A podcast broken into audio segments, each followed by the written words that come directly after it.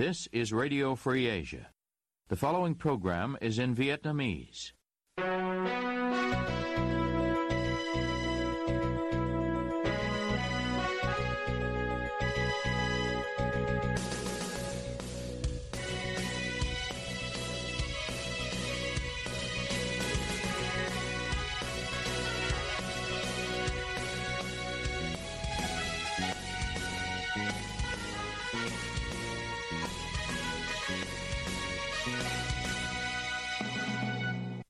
Đây là Đài Á Châu Tự Do, phát đi từ thủ đô Washington, D.C., Hoa Kỳ. Toàn ban cùng Nguyên Lam xin kính chào quý thính giả.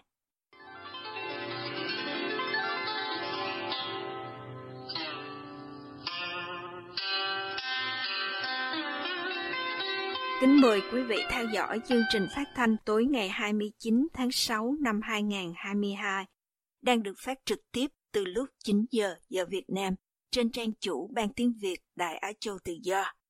Mở đầu cho chương trình phát thanh hôm nay, mời quý vị đến với bản tin chi tiết. Một công ty có văn phòng tại Thủ Đức, thành phố Hồ Chí Minh bị chính quyền của Tổng thống Mỹ Joe Biden đưa vào danh sách đen thương mại vào hôm 28 tháng 6 vì bị cáo buộc hỗ trợ cơ sở công nghiệp quốc phòng và quân sự của Nga nhằm đẩy mạnh thực thi các biện pháp trừng phạt chống lại Moscow vì cuộc xâm lược Ukraine. Công ty nói trên có tên là King Pie Technology, công ty hữu hạn Technology Kim Phái, một nhà cung cấp linh kiện điện tử của Hồng Kông, có trụ sở chính ở quận Cửu Long, Hồng Kông và các tỉnh thành khác của Trung Quốc như Thâm Quyến, Vũ Hán và có mặt ở cả Nga và Việt Nam. Trong phần giới thiệu bằng tiếng Việt trên trang chủ của công ty, họ được thành lập vào năm 1998 và đến nay đã phát triển thành một nhà cung cấp hàng đầu về linh kiện điện tử trên thế giới, chuyên cung cấp hơn 2 triệu linh kiện điện tử như tụ điện, điện trở, cuộn cảm, diode. Theo Reuters, thì Bộ Thương mại Mỹ, cơ quan giám sát danh sách đen đã đưa 5 công ty của Trung Quốc và 31 thực thể khác vào danh sách đen từ các quốc gia, bao gồm Nga, các tiểu vương quốc Ả Rập Thống Nhất, Lithuania, Pakistan, Singapore, Vương quốc Anh, Uzbekistan và Việt Nam. Theo thông báo liên bang Federal Register, trong tổng số 36 công ty được thêm vào, 25 công ty có trụ sở tại Trung Quốc. Bị đưa vào danh sách đen có nghĩa là các nhà cung cấp của họ ở Mỹ cần phải có giấy phép của Bộ Thương mại trước khi có thể giao hàng cho các công ty này. Báo chí nhà nước như VTC News khi đưa tin về vụ này đã không nhắc đến Việt Nam trong bài viết. Bộ Thương mại Mỹ cho biết các công ty bị nhắm mục tiêu đã cung cấp các mặt hàng cho các thực thể đáng quan tâm của Nga trước cuộc xâm lược Ukraine vào ngày 24 tháng 2. Nói thêm rằng họ tiếp tục ký hợp đồng cung cấp các thực thể Nga được liệt kê và các bên bị chế tài. Hành động hôm nay gửi một thông điệp mạnh mẽ đến các thực thể và cá nhân trên toàn cầu rằng nếu họ tìm cách hỗ trợ Nga, Hoa Kỳ cũng sẽ cắt đứt với họ. Thứ trưởng Thương mại phụ trách công nghiệp và an ninh Alan Estevez cho biết trong một tuyên bố. Công ty King Pie Technology và Winning Electronics không trả lời ngay yêu cầu bình luận của Reuters, trong khi ba công ty ở Trung Quốc còn lại bị cáo buộc hỗ trợ quân đội Nga là Connect Electronics, WorldJetta và Logistics Limited có trụ sở tại Hồng Kông không thể tiếp xúc để yêu cầu bình luận. Đại sứ quán Trung Quốc tại Mỹ nói với tờ Hoàn Cầu Thời báo hôm 29 tháng 6 rằng Trung Quốc đã không hỗ trợ quân sự cho các bên liên quan đến xung đột Nga-Ukraine và sẽ kiên quyết phản đối các biện pháp trừng phạt đơn phương đối với các công ty Trung Quốc do Mỹ áp đặt. Lập trường của Trung Quốc về vấn đề Ukraine là nhất quán và rõ ràng. Chúng tôi đã và đang đóng một vai trò mang tính xây dựng trong việc thúc đẩy các cuộc đàm phán hòa bình và đã không cung cấp hỗ trợ quân sự cho các bên xung đột. Cơ quan đại diện của Bắc Kinh ở Mỹ cho biết như vậy. Tuyên bố cho hay, các lệnh trừng phạt đơn phương và cái gọi là quyền tài phán dài hạn mà Mỹ áp đặt lên các quốc gia khác theo luật nội địa của nước này là đi ngược lại luật pháp quốc tế và các quy tắc căn bản, điều chỉnh quan hệ quốc tế, và Trung Quốc luôn kiên quyết phản đối hành vi như vậy. Tổng thống Hoa Kỳ Joe Biden hôm Chủ nhật vừa rồi thông báo kế hoạch huy động 600 tỷ đô la cùng với các quốc gia đồng minh thuộc khối G7 để tạo nên một dự án đầu tư cơ sở hạ tầng trong vòng 5 năm tới. Dự án có tên Đối tác vì cơ sở hạ tầng và đầu tư toàn cầu được mô tả là sẽ trở thành đối trọng với sáng kiến vành đai và con đường của Trung Quốc trong việc hỗ trợ các quốc gia châu Á nâng cấp hệ thống cơ sở hạ tầng. Tuy nhiên, khác với Trung Quốc, vốn chú trọng đầu tư vào các dự án cầu đường, khai mỏ và cảng biển, thì mục tiêu của dự án đầu tư mà phương Tây đưa ra nhắm vào lĩnh vực năng lượng sạch, hệ thống y tế, bình đẳng giới, công nghệ thông tin và truyền thông. Không chỉ khác biệt ở đối tượng đầu tư, dự án này còn được tham vọng sẽ giúp phương Tây đối trọng với Trung Quốc trên lĩnh vực ý thức hệ chính trị. Đây là cơ hội để chúng ta chia sẻ tầm nhìn tích cực cho tương lai và để các cộng đồng trên toàn thế giới tự đánh giá và nhìn thấy lợi ích của việc trở thành đối tác của các nền dân chủ, Tổng thống Biden nói trong bài phát biểu công bố dự án. Dù Trung Quốc vẫn tuyên truyền rằng các dự án đầu tư của họ là không ràng buộc bất cứ điều kiện gì, nhưng giới quan sát, đặc biệt là ở phương Tây, vẫn cho rằng người Trung Quốc đang dùng các dự án đầu tư để dụ các quốc gia đang phát triển rơi vào bẫy nợ, sau đó ép các nước này phục tùng yêu sách của Trung Quốc. Ngoài ra thì Bắc Kinh cũng được cho là có tham vọng cổ suý nền chính trị độc tài để đối đầu với mô hình dân chủ tự do mà các nước phương Tây theo đuổi.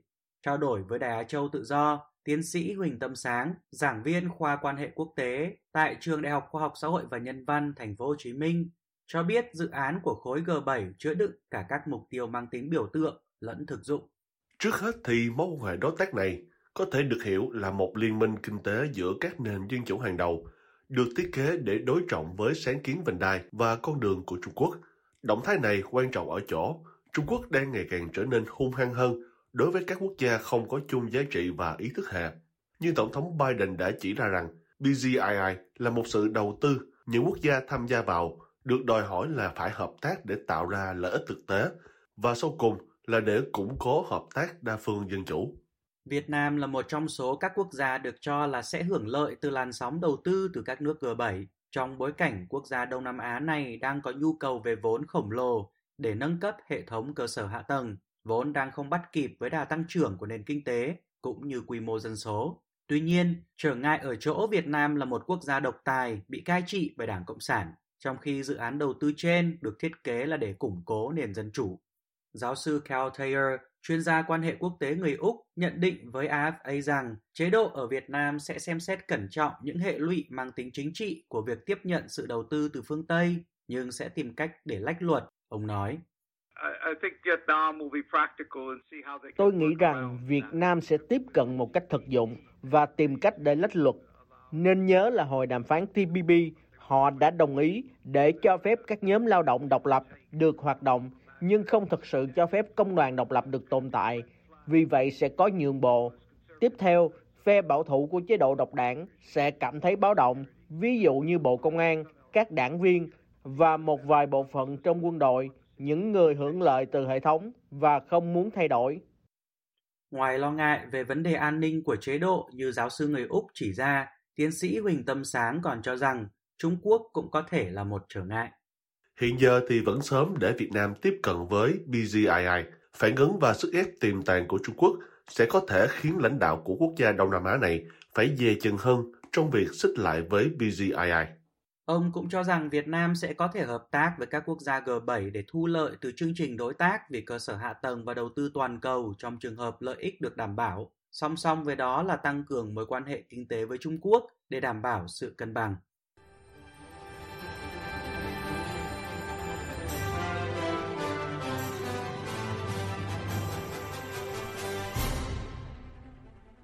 Quý thính giả đang theo dõi chương trình phát thanh của Đài Á Châu Tự Do. Tiếp nối chương trình, thưa quý vị. Đến trường để học những điều hay lẽ phải. Nhưng hiện nay, nhiều phụ huynh không yên tâm cho con đến trường vì bạo lực học đường gia tăng. Mời quý vị theo dõi phần ghi nhận sau do nhóm tường trình từ Việt Nam thực hiện qua phần diễn đọc của Nguyễn Tuấn. Muốn con mình tránh được nạn bạo lực học đường ở trường công nhưng một phụ huynh có con học trường quốc tế trong tháng năm vừa qua đã rất sốc khi con mình bị nhóm nữ sinh tại trường ẩu đả, gây thương tích. Một số phụ huynh nói gì về bạo lực học đường?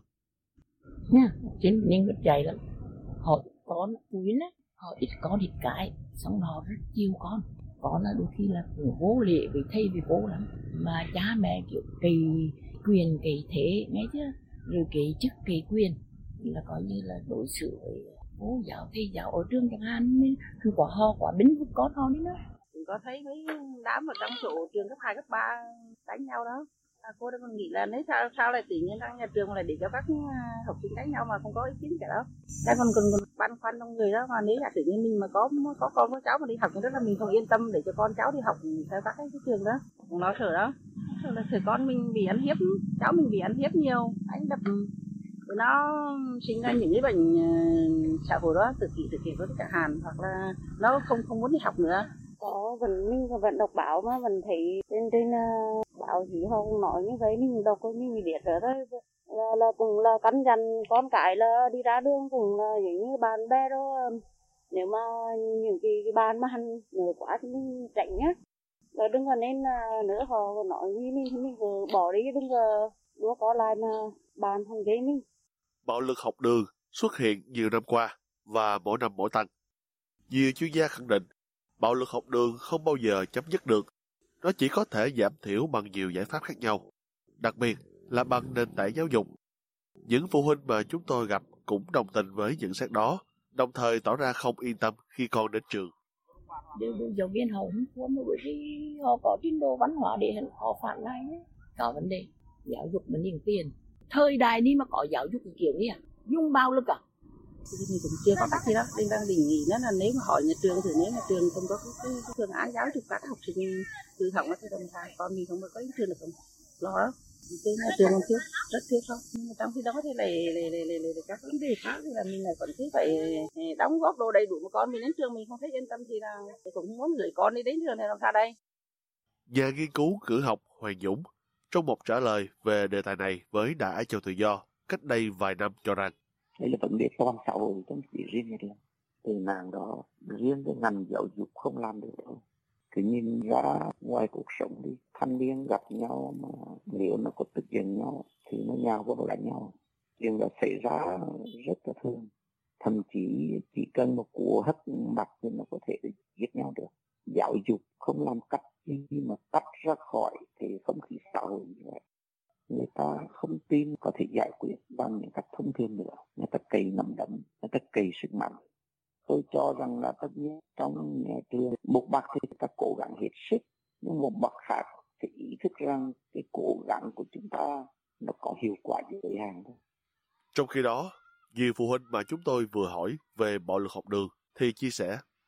Mình phải, phải phản đối chứ lo lo lo thì lo nhưng mà mình phản đối mình phải có ý kiến với cái nhà trường đó với cô giáo với thầy giáo đó. Mình phải có cái sự liên quan với nhau. Nhiều nhiều nhiều lắm. Có bạo lực học, học đường rất nhiều. Các trường khác rất nhiều nhưng đây vùng đấy là chưa có nhưng mà các cái vùng khác là rất nhiều. Cũng cảm thấy là sợ sệt lo lắng. Cho con ai mình đến trường con cháu mình đến trường rồi đến khi mà con mình mà gặp có vấn đề đó thì mình cũng biết tầm xử lý làm sao đó làm sao để cho cái cái cái cái cái, cái bạo lực học đường nó giảm chứ cứ đánh tập thể gì đó là cô lo lắm đó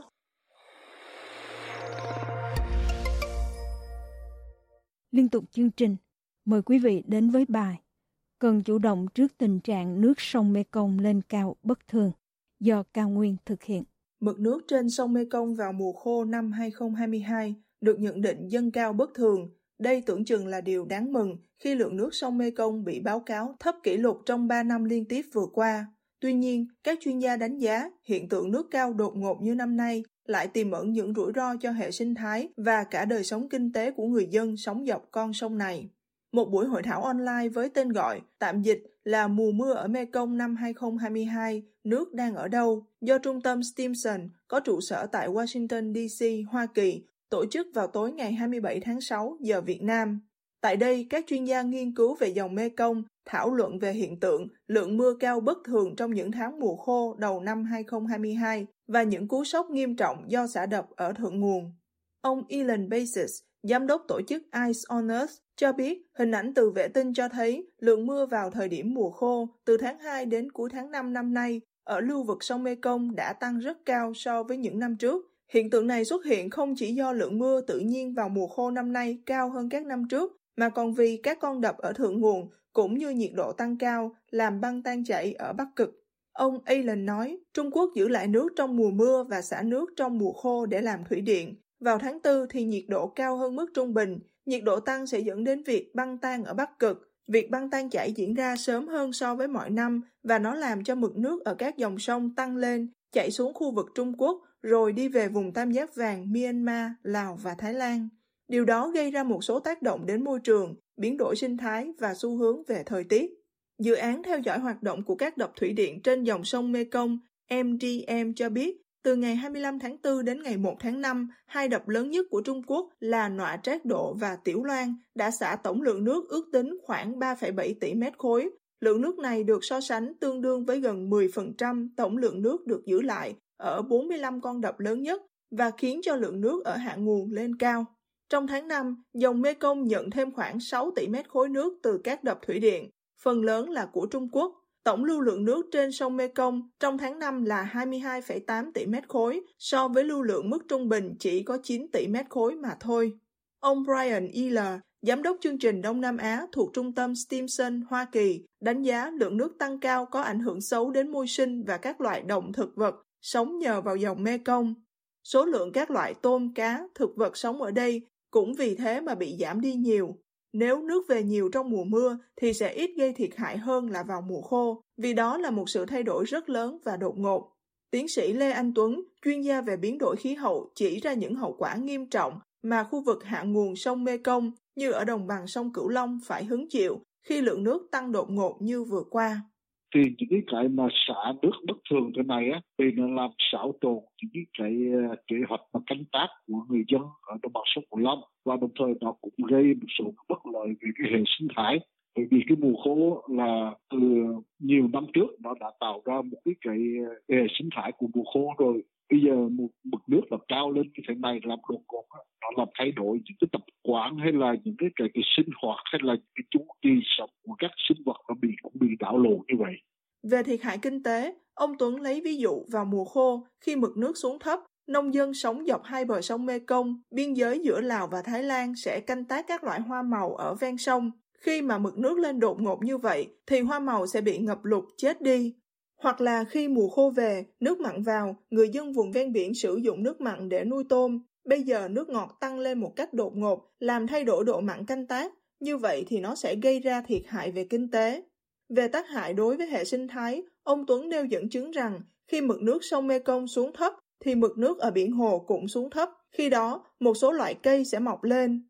Đến mùa lũ, những cây này bị ngập sẽ chết đi và làm thức ăn cho một số loài cá. Nhưng bây giờ, nước về nhiều thì loại cây này không mọc được, ảnh hưởng đến chuỗi thức ăn trong tự nhiên. Hoặc là nước dâng cao vào mùa khô sẽ tạo ra báo động giả đối với sinh vật. Ví dụ như khi nước lớn, một số loài cá ở đồng sẽ bơi ra ngoài sông để trứng. Bây giờ những loài này thấy dấu hiệu có nước thì nó đi, nhưng mà thời điểm đó thì trứng ở trong các loại cá là chưa có. Như vậy thì nó sẽ ảnh hưởng đến số lượng loài. Theo tiến sĩ Lê Anh Tuấn, hiện tại chưa có thống kê định lượng cụ thể thiệt hại như thế nào, bởi nó xảy ra một cách đột ngột trên một diện rất rộng. Bây giờ cần phải theo dõi, đánh giá cụ thể, chi tiết thì mới có phương án đối phó lâu dài.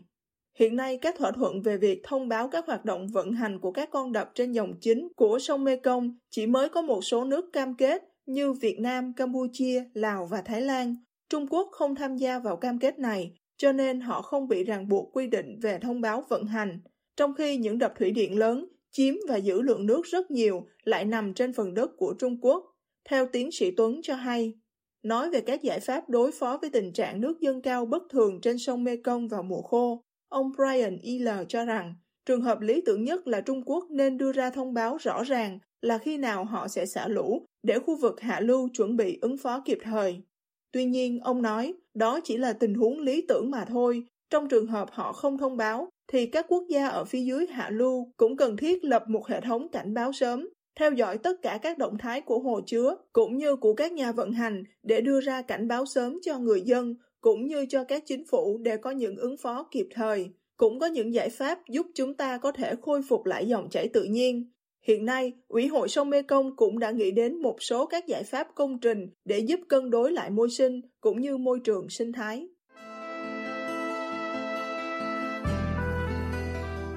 Quý tín giả vừa theo dõi chương trình phát thanh tối ngày 29 tháng 6 năm 2022 của Ban Việt ngữ Đài Á Châu Tự Do. Toàn ban cùng Nguyên Lam cảm ơn quý vị đã đến với chương trình. và hẹn gặp lại quý vị vào chương trình ngày mai. You have been listening to Radio Free Asia.